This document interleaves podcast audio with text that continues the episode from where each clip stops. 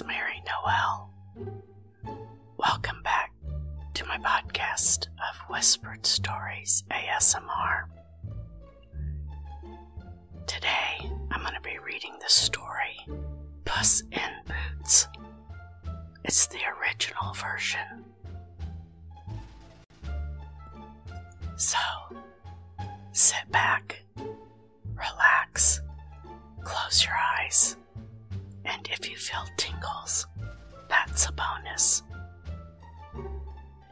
There was once a miller who, at his death, had nothing to leave to his three sons except his mill, his ass, and his cat.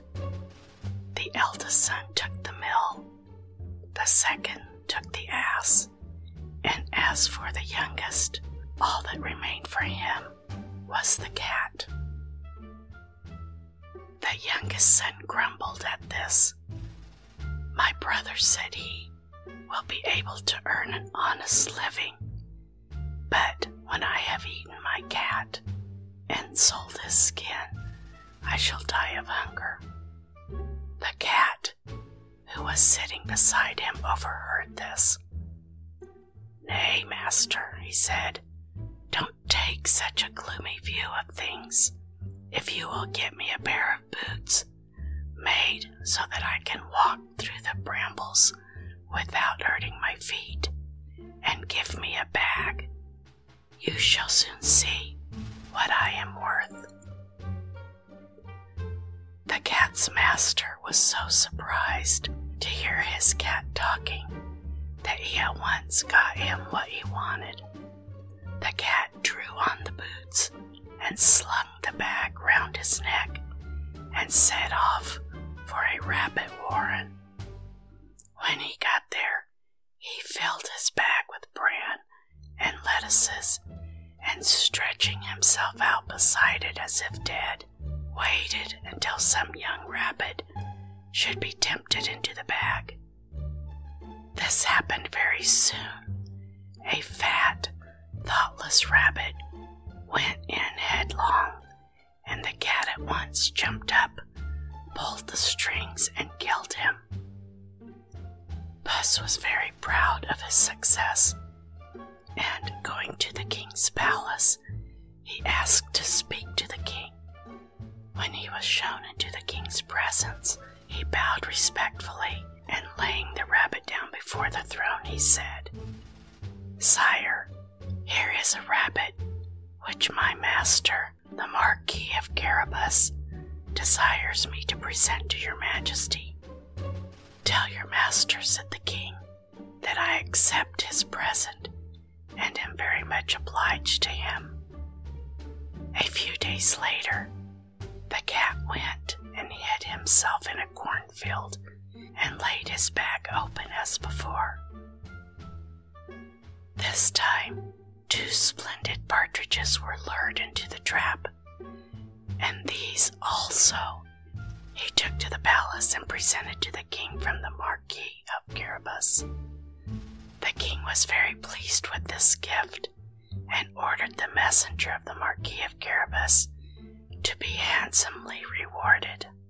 For two or three months, the cat went on in this way, carrying game every day to the palace and saying was sent by the Marquis of Carabas.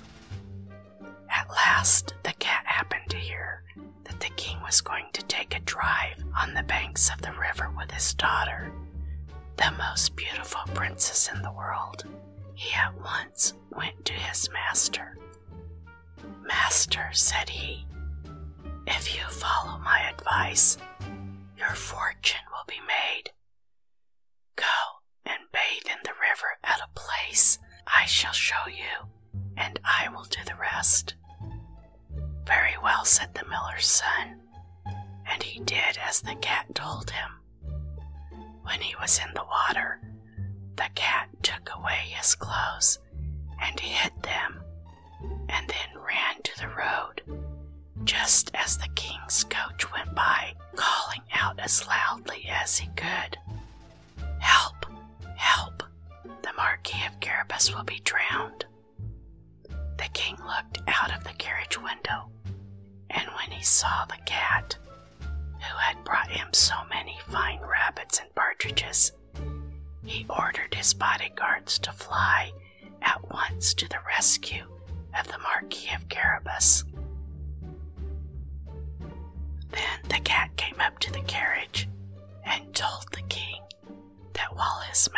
was bathing, some robbers had stolen all of his clothes. The king immediately ordered of his own magnificent suits of clothes to be taken to the marquis. So when the miller's son appeared before the monarch and his daughter, he looked so handsome and was so splendidly attired that the princess fell in love with him on the spot.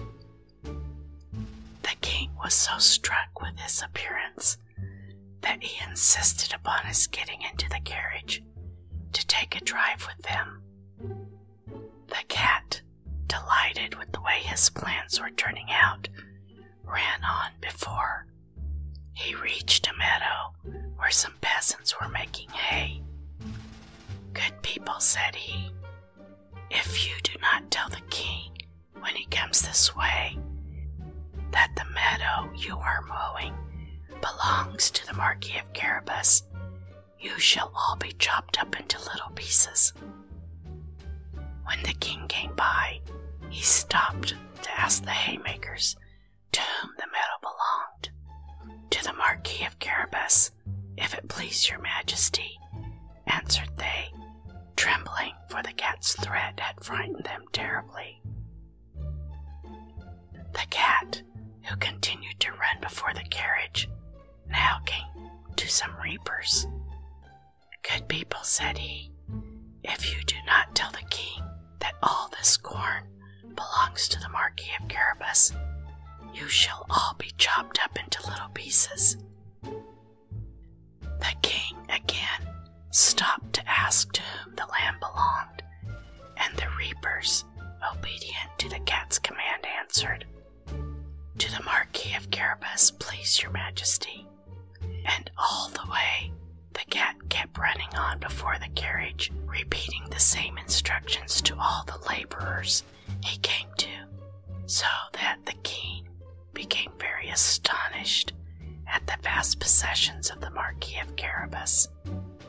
At last, the cat arrived at a great castle where an ogre lived who was very rich, for all the lands through which the king had been riding were part of his estate.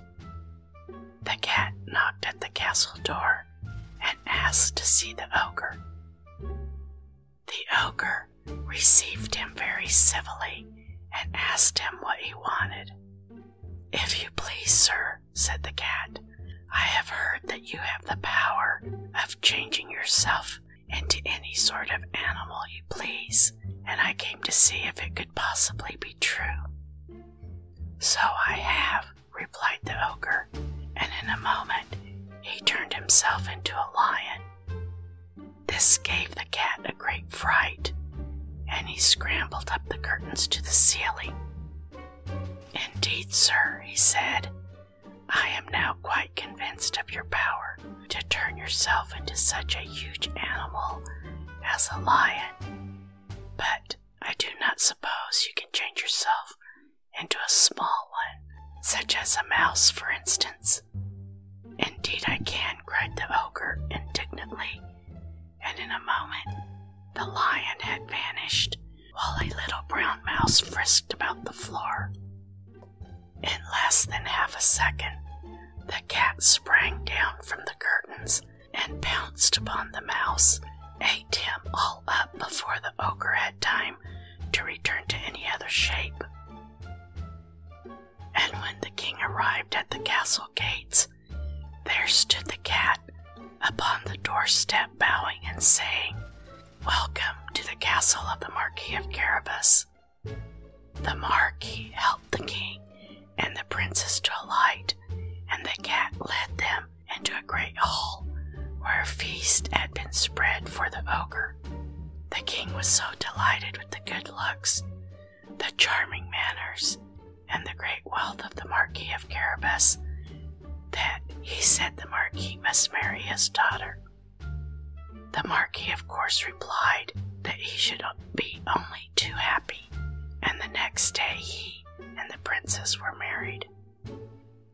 for the cat, he was given the title of Puss in Boots, and ever after only got mice for his own amusement. The end. I hope you enjoyed this version of Puss in Boots. And now, stay tuned for the bonus story.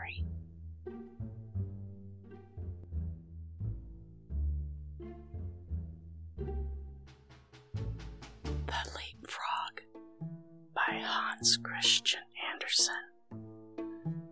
A flea, a grasshopper, and a leapfrog once wanted to see which could jump highest. And they invited the whole world and everybody else besides who chose to come to see the festival. Three famous jumpers were they, as everyone would say, they all met together in the room. I will give my daughter to him who jumps highest, exclaimed the king, for it is not so amusing where there is no prize to jump for. The flea was the first to step forward.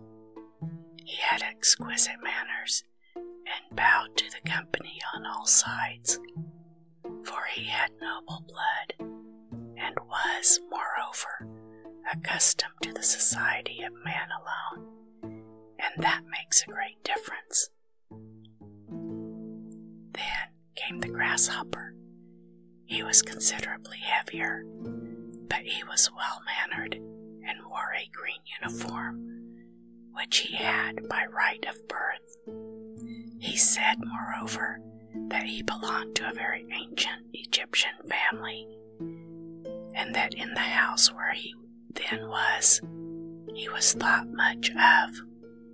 The fact was, he had been just brought out of the fields and put in a pasteboard house, three stories high, all made of court cards, with the colored side inwards, and doors and windows cut out of the body of the Queen of Hearts.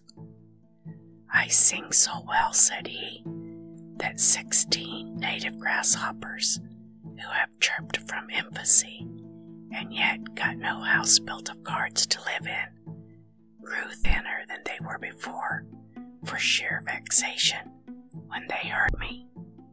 It was thus that the flea and the grasshopper gave an account of themselves and thought they were quite good enough to marry a princess. The leapfrog said nothing, but people gave it as their opinion that he therefore thought the more. And when the house dog snuffed at him with his nose, he confessed the leapfrog was of good family. The old counselor, who had had three orders given him to make him hold his tongue, asserted that the leapfrog was a prophet, for that one could see on his back if there would be a severe or mild winter, and that was what one could not see even on the back of the man who writes the almanac. I say nothing, it is true, exclaimed the king, but I have my own opinion notwithstanding.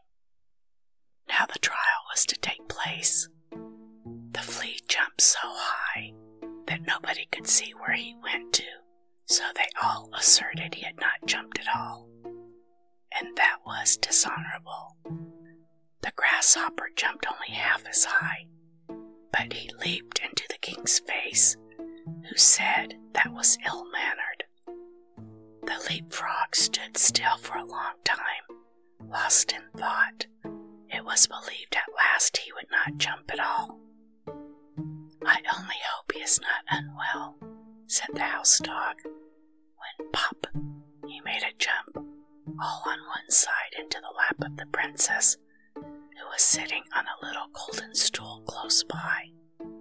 Hereupon the king said, There is nothing above my daughter, therefore To bound up to her is the highest jump that can be made, but for this, one must possess understanding, and the leapfrog has shown that he has understanding.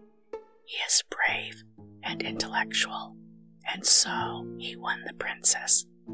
It's all the same to me, said the flea. She may have the old leapfrog for all I care. I jump the highest, but in this world, merit seldom meets its reward. A fine exterior is what people look at nowadays.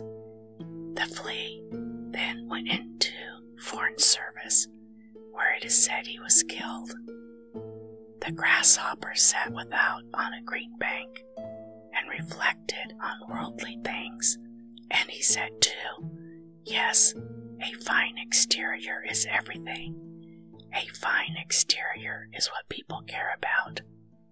And then he began chirping his peculiar, melancholy song, from which we have taken this history, and which may, very possibly, be all untrue, although it does stand here printed in black and white. The end. Hopefully, you've fallen asleep before the end of this podcast. But if not, thank you for listening. And if you like these stories, please subscribe to the podcast and come back and listen as I read through the classics.